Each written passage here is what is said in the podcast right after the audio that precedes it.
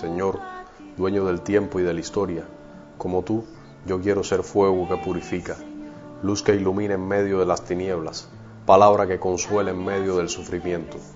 Tú eres un Dios glorioso, lleno de vida y de esperanzas. Viniste al mundo para donarte y realizar un sacrificio perfecto de amor universal y romper así todas nuestras ataduras. Confío en este gran misterio de amor y por eso no dejo de creer en ti y en todo lo bueno que nos ofreces para lograr nuestros sueños. En tu cruz conseguimos las fuerzas para renovar nuestro corazón y vivir con actitud optimista, creyendo que todo lo podemos en tu amor. Amén.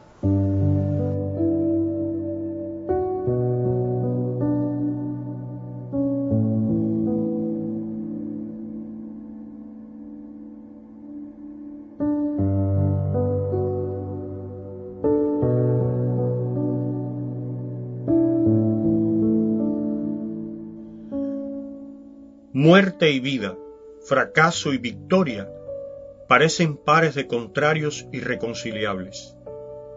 Los seguidores de Jesús, y muy en especial el grupo de los apóstoles, debieron tener esa misma impresión ante las tremendas experiencias que les tocó vivir en aquellas horas amargas del Viernes Santo.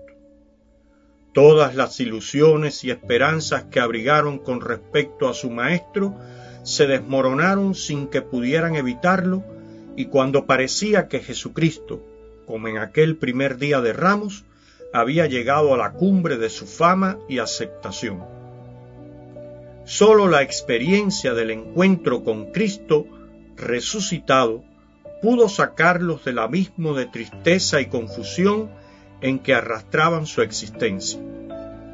La exclamación de los discípulos de Maús mientras cuentan lo sucedido al misterioso y, en apariencia, desinformado caminante que los acompañaba, no necesita comentario alguno. Nosotros esperábamos que Él fuera quien libraría a Israel, pero hace tres días que sucedieron estas cosas. La misma dificultad expuesta antes es la que también tenemos los cristianos cuando anunciamos los misterios centrales de nuestra fe, la pasión, la muerte y la resurrección de Jesucristo.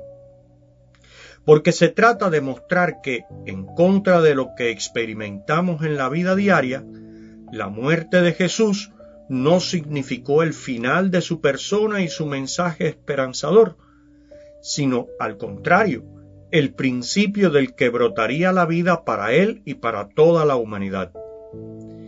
El anuncio cristiano afirma que el fracaso del Señor Jesús y todo su esfuerzo de proclamación de la buena noticia fue aparente, y que su muerte en la cruz y su sepultura fueron la semilla de la que brotaría el fruto precioso de la vida eterna para todos. Todo ello es una lógica, la de Dios, que a nosotros, torpes y lentos para entender, como aquellos discípulos en el camino, no nos es posible aceptar sino a través del don divino de la fe.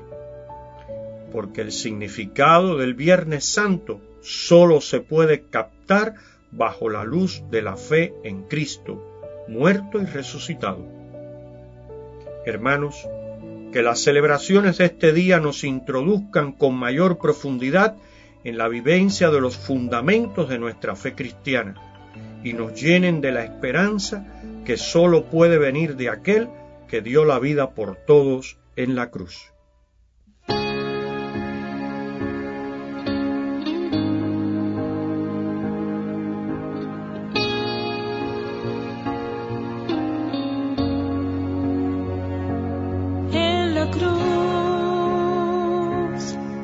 Te entregaste por mí en la cruz.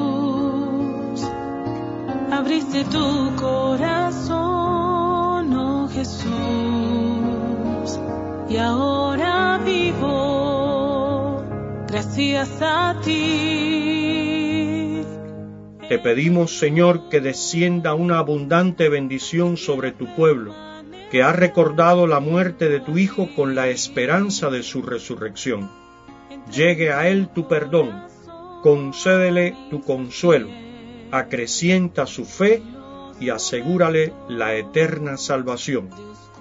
Por Jesucristo nuestro Señor. Amén.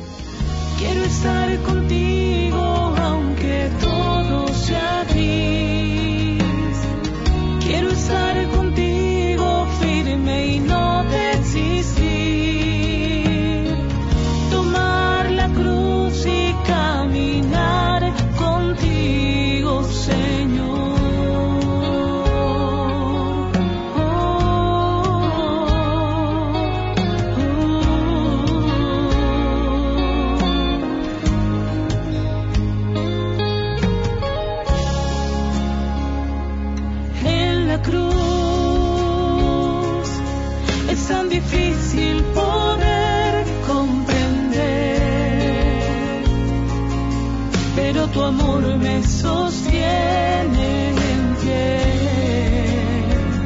Y aunque te falle,